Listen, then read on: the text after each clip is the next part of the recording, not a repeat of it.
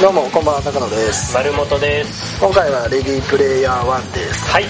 レディープレイヤー1日本のアニメやゲームからの影響も感じさせる、えーアーネスト・クラインのベストセラーをスティーブン・スピルバーグ監督が映画化した SF アドベンチャー。2045年の近未来を舞台に何にでもなれる VR ワールドオアシスによって人生を一変させていく少年の冒険が描かれると。いうことでございます。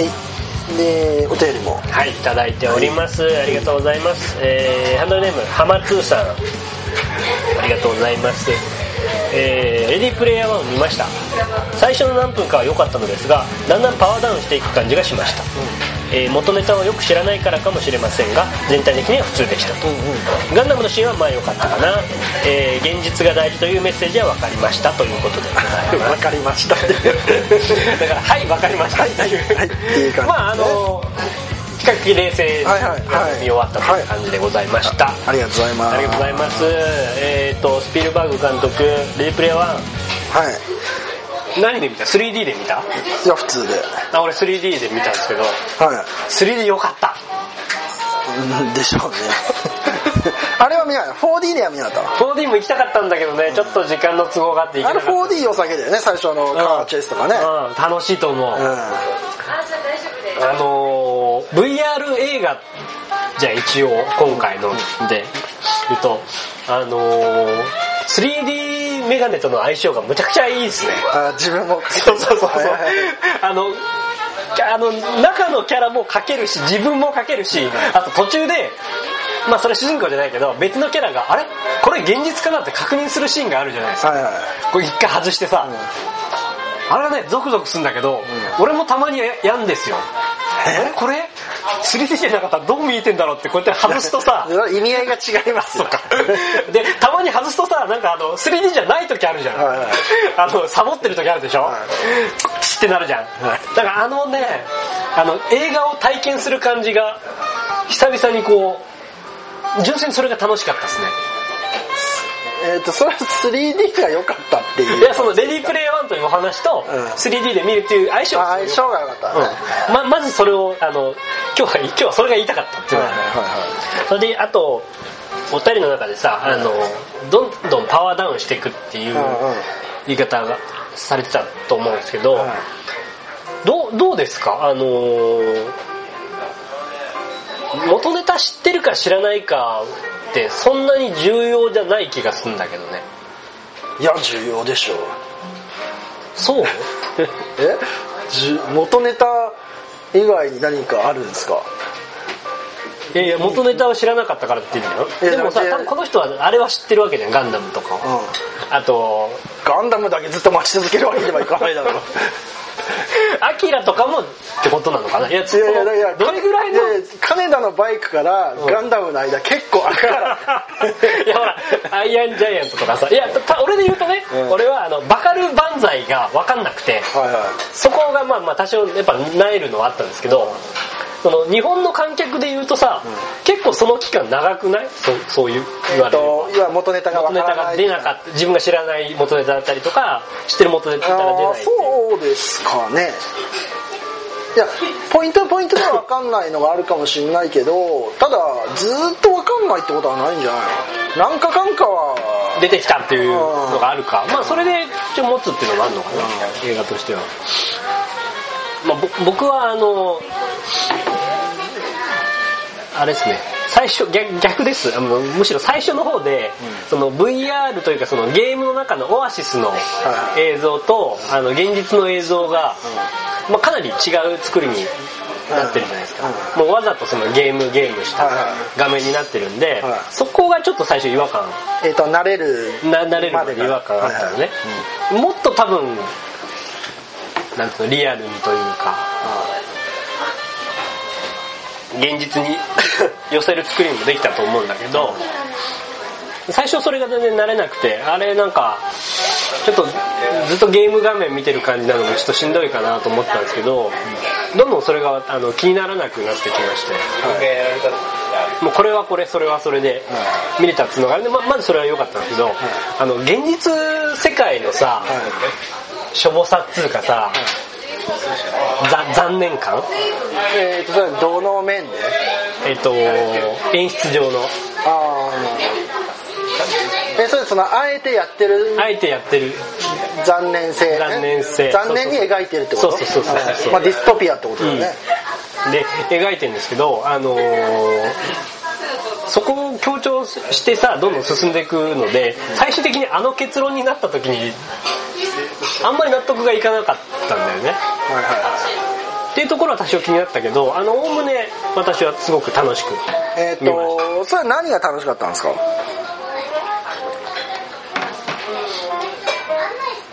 まず多分やっぱりあのー知ってるキャラが出るっていうのがやっぱり一番大きいと思うんだよね。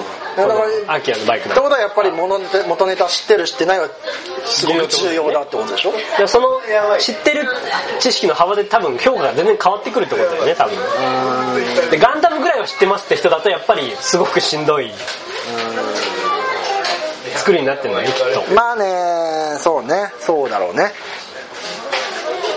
単純にさあのレースシーン楽しいです。あのいろんなものがごちゃごちゃしてて楽しいんですけどじゃああのレースシーンがさそのコングとかねカメラのバイクとかさ知らなかったらどうかって考えてみるとどうだろ金田のバイクさ、うん。分かった？分かったよ。言わ言われる前から分かった？言われる前からってどういうこあ金田バイクだって言う前からあの女の子が来た瞬間あ金田のバイクだって分かった？といや最初分かんなかった。分かんなかった？かんなかった。なんか見せ方がちょっとちゃんと見せてくんないから、だし言われた後もなんかやっぱあの金田の乗ってたのとちょっとやっぱ違うよな。いやそんなこと言ったらだって大友先生だって毎回 ステッカーのうち違うから。いやそうだけどいやいややっぱさあのでかい感じないよね。ああそうね、うん。あのぶん回す感じのね、うんそれはあのでかさがいいのにさ。ぶ武骨な感じの。そうね、うん。ままず面白さとしてはその知ってるものが出てくるっていう面白さ。とまああとやっぱオタクが元気に頑張るってところなのかね。はい。えっ、とそれは主役とか。そうだね、はい。まああのあの女の子、はい。女の子のさあの実際のキャラが出て本物のキャラが出てきた時にはもうちょっとブサイクにしといてもらいたかったけどね、ちょっと顔いやにというか H と逆にしろよな。え H? うん。ああれがあいつだったら俺はよっしゃと思ってそれでちゃんとねうん。それでもあの男の子があのセリフを吐くのかというところはあるねうんうん。結局美少女だもんね。そうあのだオタクが純粋に頑張るのは良かっあのたんだけど H の中の人とちゃんとああいう恋仲になるんだったら俺は認めたよ。違うんだもん。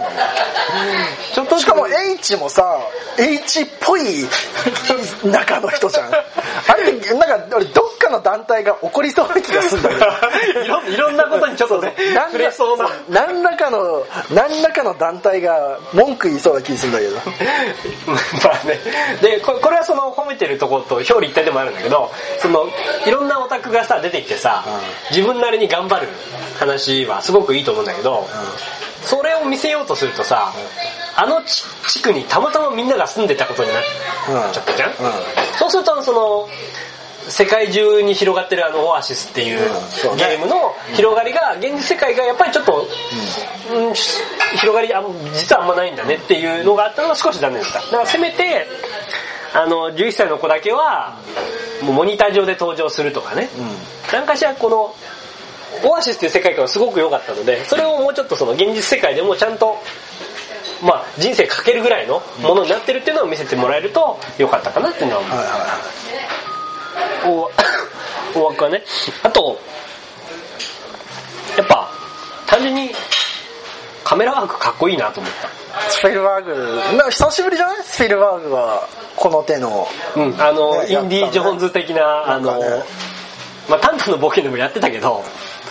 いやつうかなんかあのねなんとか批判みたいな映画もういいからさ。いや単純にその追っかけっことかさあの、大きなものと大きなものがぶつかり合う絵面とかで、うん。かっこいいっていう絵をたくさん見せてくれたのでそこは良かったですね。あのスピルバーグ本来やっぱこれすげえうまいんだなと思って、やっぱこういう映画だよね。スピルバーグに求めてんのは。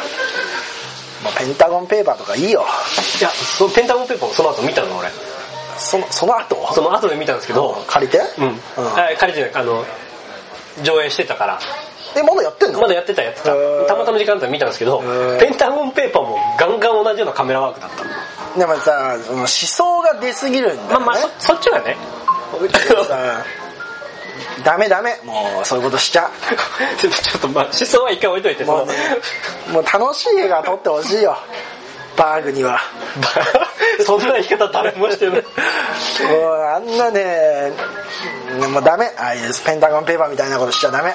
それでその最終的なさあの到達したところとしてさあの現実の話に落とし込んでいくんだけどあれ別にしなくてよかったのにあの説教ですか？最後の。そう。ああれだったら俺全然あうんのそうそうそう。いうあのだから人の。遭遇終わりにしてもらえてよかったですだから言ってんの。そのペンタゴンペーパー的なことはいいんだよもう。もうバーグはもうさ楽しかったり怖いことを見せてくればいいのにさあんなもうね説教は聞きたくない。いやそれで言うともっとさその説教の根拠となるさ現実世界のね多少なりとも何かそのよ良いものを見せてくれればまだなんとかだってさオタクのためにささみんなが好きなの出すよ。おいでおいでって呼んでさ、現実を見ろって言うでしょいやいやいやいやいやいやいやいやいやっていうさなんじゃそりゃっていう話じゃないでねこれはちょっとその評価とは全く別の話なんですけど、あのー敵役でさ、まあ一番悪い社長がいるじゃないですか、はいはい。そのただ社長も言うてもあの人オアシスの住人なのね。レディープレイ1の世界で成り上がるというか権力を握るためにあくまでオアシスっていうさ、あの仮想現実の世界に乗っかって戦う人じゃない。ですかそういう意味では本質は俺主人公たちは変わんないと思ってて。あのなんだけど意外にもすごい共感しちゃったのがですねその社長の部下の女性。女ね。女、はい。あの途中で言うんですよ。お前お前がなんかその 仮想世界で遊んでる間に私が汚れ仕事してんだみたいなね、はいはい話をするんですけど、俺あいつが一番正しい大人だと思うよ。あいつゲームやってるよ、うあいつ多分ゲーム興味ないよ。そうそう。でもああいう人があの走ると動くね廊下とか作ってるわけですよ。はいはそこはそれ考えるとねなんかうーん。いね最後ね蹴っ飛ばされてね。かわいそう。車から落とされてね。なんかね、あの、もうちょっとその、ゲあの、いや、あのオチにするならよ、今回のみたいなオチにするなら、あの女性みたいな思想をもうちょっとちゃんと拾っといてほしかった、それだったら。あいやていうかね俺今回の映画ってね結構愛のない映画だと俺は思ってんだけど。ほうほう。いろんな人に対してん。愛のない映画だと思ってんだよね、うん。もっと言うとスピルバーグもこの映画あんま愛してなくねっていうさ。確かでも、監督反対し、やんないって言ってたよね、最い初。やだから最初はやる気なかったんだよ、でも他の人に撮られたら、その元ネタがさ結構スピルバーグ万歳っていう原作だから、あの他の人に撮られたらなんか嫌だからっていう、割となんかこう消極的な理由でさ、まあそれが本心かどうかは別としても、スタートで入っててなんかあんまりこだわりの部分がこんなん好きやろっていうのでやってる感が出ちゃうっていうんですかね。でもちろんこだわってる超こだわってる部分は一箇所あるんだけど、超こだわってる。うん。もうスピルバーグがやりたくてやってるっていうのが分かるところは一箇所あるんだけどそれ以外に関してはなんかこうそのアクションうんぬんとも手札でやってるだけであって、別にガンダムもさ出したくて出してないでしょ？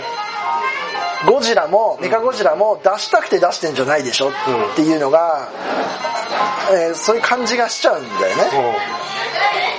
あの世界自体監督がおそらく愛していない。うん。登場人物に対しても愛がない、うん。だからあんな説教して終わるんですよ。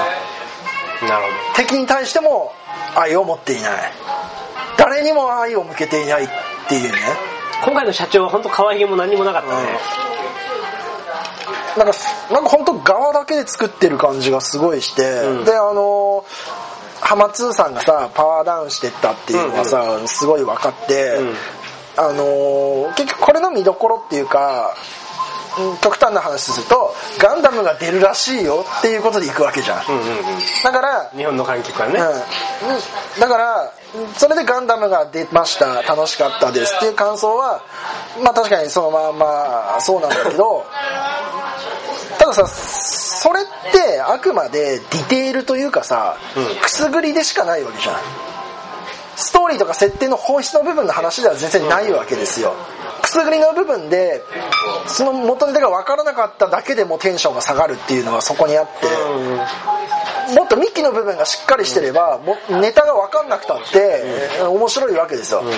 タランティーノなんて別に元ネタ分かんない箇所がいくら出てきてもテンションが落ちることなく見続けられるわけだよね、ショーン・オブ・ザ・デッドだってそうだよ、何らかのオマージュパロディはそうだよ。ミキがしっかりしてるから面白いわけですよ。元ネタ関係なく、でもこれはくすくすぐりの元ネタ知ってるのが楽しいっていうさ、一種のこのオタクの優越感をくすぐるっていう。ね俺これこのネタ知ってる俺っていう優越感をくすぐることだけに終始しててそれ以上でないんだよね、あの決して楽しくないわけじゃないんだけど、正確な言い方としては好きなものはいっぱい出ました、っていう言い方、ね、映画以前で好きだったものとかね。うん。好きなものは確かにいっぱい出てきました、丸。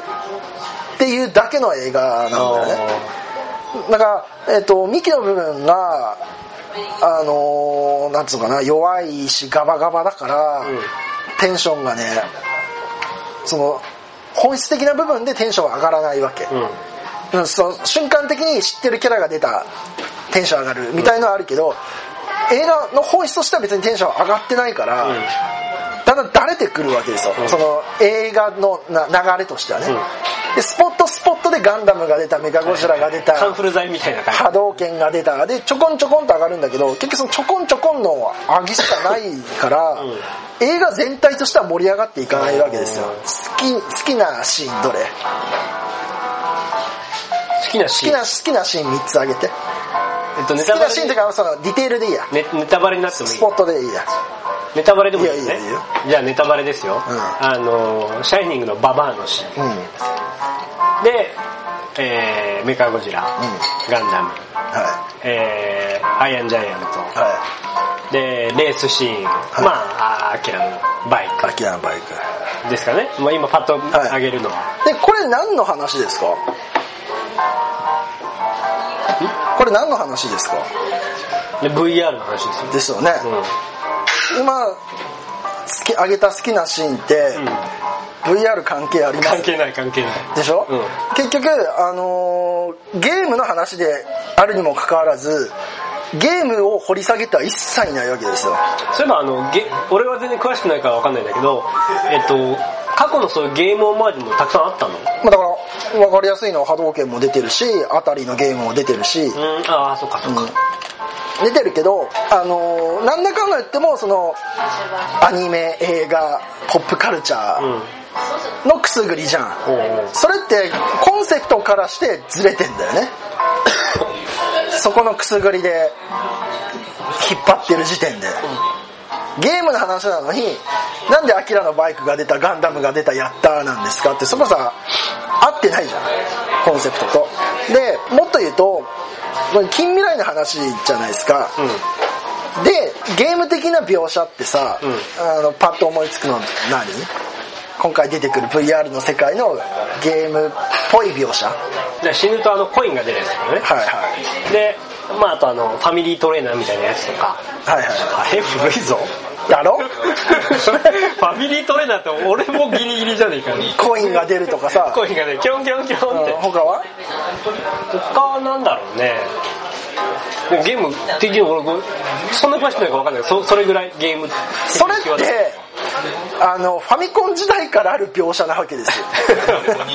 マリオだもんね。あコイン出る。つまりこれ VR だっつなんだって言ってるけどやってることは超絶古い話なんだよね。描写が。だから全然ゲーム世界の未来は全く描いてないんですよ。ゲームの話なのに、しかももうすごく端的にがっかりするのは近未来の VR のゲームプレイするときに、今と同じようなでっかいメガネをするさ。今と変わんねえじゃねえかよっていうさ 脳に直接とかじゃなかったね。だから全くゲームの未来とかビジョンとか何一つ見せてないわけ。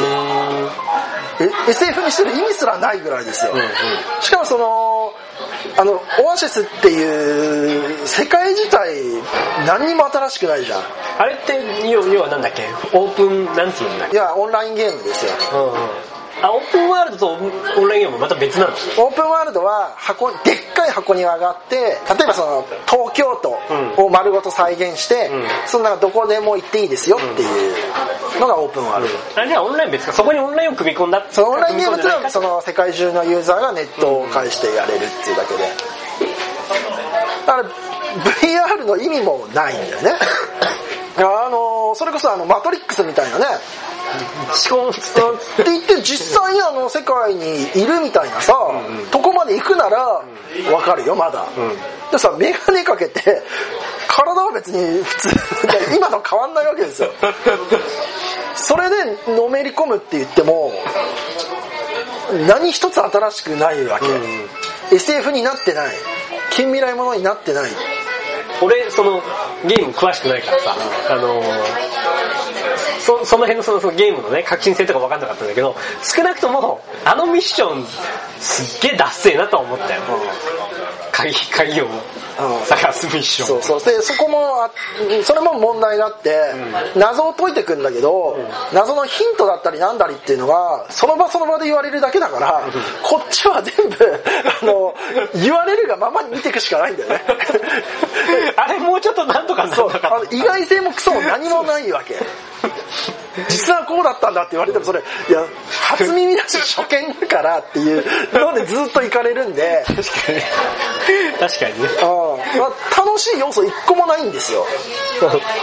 筋としては、スポットスポットでガンダムが出た何が出ただけでテンション上がるだけで。だから俺俺もちょっと考えたけど例えばあそこに出てるキャラが全く全部知らないキャラだったらって考えるとねなんだっけな。そうなんだよな。であの SF なのに未来感ゼロ。だってゲームに詳しくないっつったってさ、あこれは将来的にはゲームってこうなるんだっていう感じするかしないかぐらいは分かるでしょ、なんかありました？いやないっすねそれはで現実世界もディストピア感が適当で。いや俺あれをねずその VR の世界をより際立たせるためにわざとああいう風に力を抜いて撮ったのか予算がなかったのかどっちだろいうやな予算の問題じゃない。だって設定がおかしいんだもん。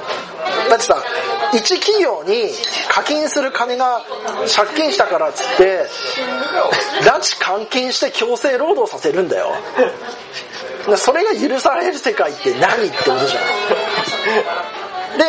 あのーその会社がね仮にねなんかもうすごいもう権力を持つ世界だと、うん。もう世界中の人がやってるぐらいだから、だからもう誰も警察とか司法も逆らえない世界なんですっていうディストピアならまだわかるんだけど、まあネタバレですけど最後あっさり逮捕されていく。ので法秩序はしっかり機能してましたっていう、うん、だって人殺したって捕まんなかったんだよ。爆破してさでもなんか最後はなんかよくわかんないけど捕まなんか騒ぎ起こしたから捕まっていくっていうさもう適当すぎんだよね。であのしかもその強制収容所で働かせるんだけどそれも VR かぶせてなんか肉体労働させるんだけどいやゲームの世界でわざわざそれやらす意味ってあんのってさお前なんかそれもし万が一の重いものを運ぶことによってなんかお前の会社が儲かるんだったらそういうプログラムにしろよっていうだけでわざわざ人働かせす意味ねえだろっていうのとかさ。しかもあ案外ちゃんと休憩も取れるっていう。うん。全く意味ないんです あのあの確かに借金システムと労働システム考えるとちょっとよく分かんなくなってくるねうん。その主人公のオタクっぷりもさ、口でオタクだっつってるだけでさ現実世界ではいけてないけど、んうん。ゲームの世界ではいけてますっていうのでさ、言ってんだけど現実世界でいけてないっていうのがないじゃん。だって女だっていきなり普通に口説けんだよ。日常描写ねえなと思って。で俺ね冒頭はいいと思ったの。あのプレハブみたいな家が家が重層的に重ねられてさ。上にもう行くしかないっていう。ね。でロープで降りてくるっていうさ、でロープで降りているう後ろでそれぞれの家の中でみんな VR でなんかやってるからあの紹介の仕方いいし秘密基地もあの廃車のさ隙間ね、隙間から入ってってあのスペースに行くっつうのはおーいいと思ってこれ面白そうと思ってたんだけど。かグーニーズっぽい感じするね。どんどんね ハテナばっか浮かんできて触れ込みからしてさガンダム出るんでしょ？だから来ましたよっていう人たち向けだからあの、まあ、ガンダムが出たよかったって帰るのかもしれないけど普通に映画ファンとして行った場合ちょっとお粗末すぎるしでもっと言うとあれは少なくともゲームの映画なんだから、ゲームについての何かしら将来のビジョンを見せるっていうさことをもう完全放棄して、うんああそうそういう考え方なかった今時ですらないんだよ、ちょっと古いステレオタイプ甚だしい描写だけで終わるっていうのでまあだってそもそも原作自体がね古いからねもう40年ぐらい前でしょ、70そうか、うん。そうだよね。世代的にそうなるよね、だから超絶褒める場所一箇所あるのはやっぱ「シャイニング」ですよね。あれはもう今回それもネタバレしますって言ったっけ俺。ネタバレですって言っ知らないまあいいか。ネタバレします。あれは原作にない部分だからあそこのシーンはもう超絶いいよね。たあの 巨大化するババアが斧を振り回すとかさ、いやいやそその以前にさあの「シャイニング」のあのホテルに行けるっていうさあそこだけさだからやっぱちゃんと映画のねあそこだけもねもうハクビ中のハクビなんだよね。いきなりあそこだけ。あそこだけ力入ってるのは分かるんだよあれはもうスピルバーグがそうだからでしょ、だからもう分かりやすいじゃん。あそこだけ急にもうすごいんだよ。でもそれ以外の部分もう全部適当になっちゃってはいガンダム出したからいいでしょみたいな。金田のバイク出したからいいでしょとかさ。ミカゴジラはい出しましたよ。はい喜ぶでしょ。みたいなのでずっと行かれちゃうから、あのシャイニングしみたいになんかいくつもやってほしいよなあそこだけな。いろんなので。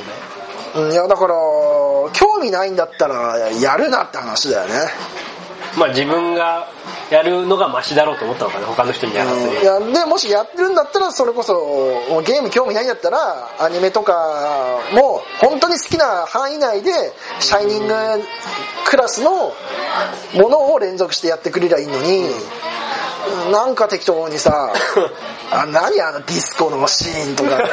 ダッセー。ダッセーしさ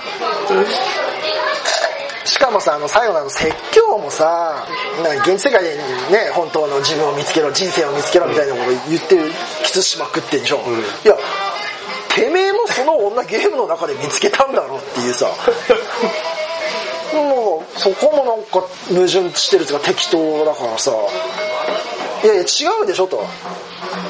お前が言うべきことはもう現実は放棄してゲームの中だけでもう現実を乗り越えるぐらいこのゲームの世界をすごくするんだと。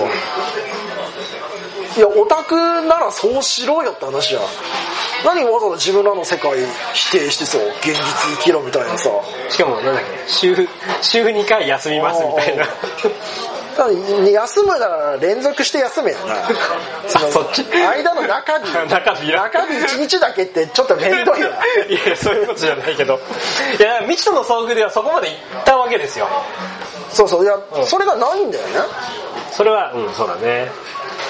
逆でしょって、もう現実世界なんか1秒もいなくていいと、オアシスだけでいいと、いや俺俺結構ギリギリまでそのそっち未知との遭遇で行くと思ってたの。だからオアシスの中だけにいれば現実世界でも、あのーちゃんと、ね、生活していけるっていうか充実できるぐらいな確信をオアシスに起こしますって言うんだったらまだいいんだよ。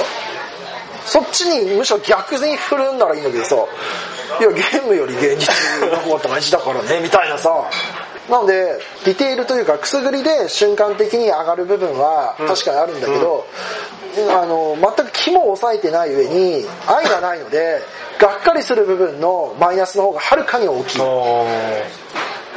だからあのーパワーダウンしていくっていうのは当然なんですよ。ね、どんどんもうだってつまんない要素が重なってくる。つまんない要素が積み重なっていくんだけど、ガンダムだミカゴジラっていうのはあれは積み重なる要素じゃないじゃない？スポットスポットで来るだけだから。あれはまぶしてるからね、積み重ならないわけですよ、うん。だからまあパワーダウンしていくわけですねそれは当然そうなんです、だからまあガンダムが出たから嬉しい、えーー何々が出たから嬉しい。だけで満足する人はいいんだろうけど あの映画を見たい人にとってはかなり、えーいまいちな作品じゃないかと。あのお尻の本当俺原作読んでないから何とも言えないですけどお尻のね結論付けでもだいぶ印象変わってくるからね。知ってる今ゲームいやだからあんま知らないって。今のコントローラーワイヤレスなんですよ。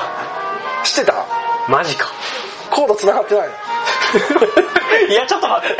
それはさすがに俺も知ってる気がするぞ。知ってた？だかららあれでしょあの任天堂スイッチ？スイッチ。あれだってワイヤレスでしょ。ワイヤレスは、いやいやてか任天堂スイッチは本体がもうちっちゃいからああれが本体兼ゲームボーイみたいな。ってことか。ゲームボーイ。まああのコントローラーだけも外せんだけどね。あまあワイヤレスにもなるんだけど。あごめんじゃあ正確に言うと PS 系がワイヤレスのことは知らなかった。そうそう。だからもうクリアできなくて感謝が起こしてコントローラー投げたらどこまでも飛んでっちゃうんですよ あの止まってくれないんだ。今だに投げてるのかよ。でねあの今はさ今はっつうかあのー洋芸ばっかやってるね俺しかも、うんうん。洋ピンばっかやってるんですよ。別になんで卑猥に言うんだよ。でいや卑猥なんだもん洋ピンなんかあれでしょ？せ16歳以上でできるとかあるんでしょ？でグランドセフトオートうん。5やったんだけど、まああのタイトルが車泥棒って意味だからさ、うん。車盗んで売るっていう。何？メインの目的が違法なの？でそれはオープンワールドだからもう街が広い街が再現されててで車泥棒の話なのあれ基本はね。あまあ、でもでも実際はあのストーリー的には銀行強盗したりとか。うん。いやそれも違法だけど。まあ5だから。あもうかなりうん。いってる。そうそう最初のグランドセフトオーターは多分そうなんだ。ねうん。でもうね人殺しまくるしね主人公たちが、悪いやつだからさ、いいかに悪いことをするかって話だから、いやこれもすごいねと思って。反モラルなことをやりまくるってのしかもなんか目的ないんでしょ？いやえっ、とね一応ストーリーはある。ああるんだ。あストーリーはあるんだけどそのサイドストーリーっていうかサイドミッションみたいのもあるから、うん。それをやってもいいし全然やらずに、うん。もうグラフィックが超綺麗だから、ただドライブしてるだけでもいいし、みたいな話なのね。近いじゃんオアシスまあそうね あれ ?2045 年だよねしかもなんならあのグランドセフトオートの方がいいからね。あそうっすか。ゲームシステムも。ちゃんとしてる。うん。いやてかさだってあれさ一回死んだらさ全部チャラだ10年やってようがさ、全部チャラになる全部チャラになるそんなゲーム流行んないよ。人生それで棒に振るんだ。そんなゲーム流行んねえよ。であとねウォッチドックスっていうのもあるのよ。また別のゲーム。ゲームで。それはハッカーのゲームでハッキングするゲームなんだけど、うん。あのね1と2があって、2の方が面白いんだけど2はドローンとかちっちゃいリモコン車、うん。で悪い会社の中にこう潜入してって見つからないようになんかデータを盗むとか、はそういうので面白いわけ。で主役が黒人。でそれがもうオープンワールドで、えっ、とねウォッチドックス2はサンフランシスコが再現されてる。うんだからサンフランシスコ行かなくてもね行った気になる。になれる。だからそれをフラフラしてるだけでいい。でウォッチドックス2は映画化もされんの。あそう、うん。へえでも多分ねゲームの方が面白いのやっぱ自分で操作するって自分で操作するってのはね問答無用にでかい。あの映画では絶対付き合わされる絶から、ね、対できゲー、うん。あのドラマには絶対できないゲートだからね,、ストーリー的には別にね GTA とかもね普通っちゃ普通なのよ。オーソドックスなんだよ。だけど自分でやるからさ。嫌がおうにも感情移入しないわけがない。だって自分だからね。自分だから。あゲームの強みはでもでもそこは絶対変えられない埋められない差だよね。埋められない差です。ね。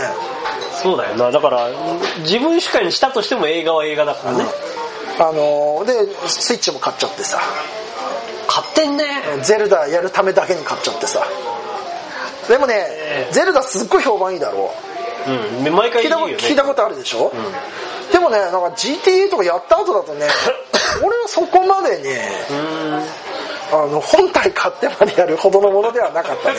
買ってんじゃん。確かに。でもほらゼルダは泣けるとかさそっち系あ泣けないあそう。だストーリーはゼルダも大したことないから。ん。ただゲームバランスはすごい、うん。あゲームね。ゲーム来てるね。ゲーム今すごい。いや久しぶりにやったらびっくりする。え丸山さんいつ以来？ゲームボーイ以来？いや俺ゲームボーイをやってて、うん。そこから一回途絶えたんですよ、はい。でファイナルファンタジーのさあのクラウドっていくつだっけあれ？いやーわかんない。を友達ん家でやって。あれスーファミとかじゃないの？プレステ？プレステだったような気がするんだけどそれを友達ん家でやってびっくりしたわけ。あ 3D になってるっつって。さ それ以来です。あそう。うんすごい。だって GTA5 だってその年だかその前後何年間だか忘れたけど GTA5 より制作費のかかった映画って1本しかないんだよ。えゲームってそんな金かかってんの？GTA5 はねめちゃくちゃ売れてるからさ。お金かけるだけの価値があると。いやすごいっすよ。すげえな。っていうのをうゲーム好きな人はそんくらいで見に行くわけですよ。んもうすでにね期待値高いと。それであれを見せられたらね ふざけんなだよ。なるほど。ああ。っていうことでした。はい。えっ、ー、と次回。次回は「デッドプール2」とはい。飲み取り侍。飲み取り侍。飲み取り侍。お便り絶対ください。ね 飲み取り侍は人気あるんじゃないですか？いやねだってさあの名女優寺島すみさん出てますからね。でもまあさすがにもう抜かないですよね。まさかね。うん。そう。何の振りだよこれ。だってあんだけ宣伝してんですから。そうですね。きっとお客さんも多いでしょうよ、ということで、えー見た方はお便りいただければと思います。嬉しいです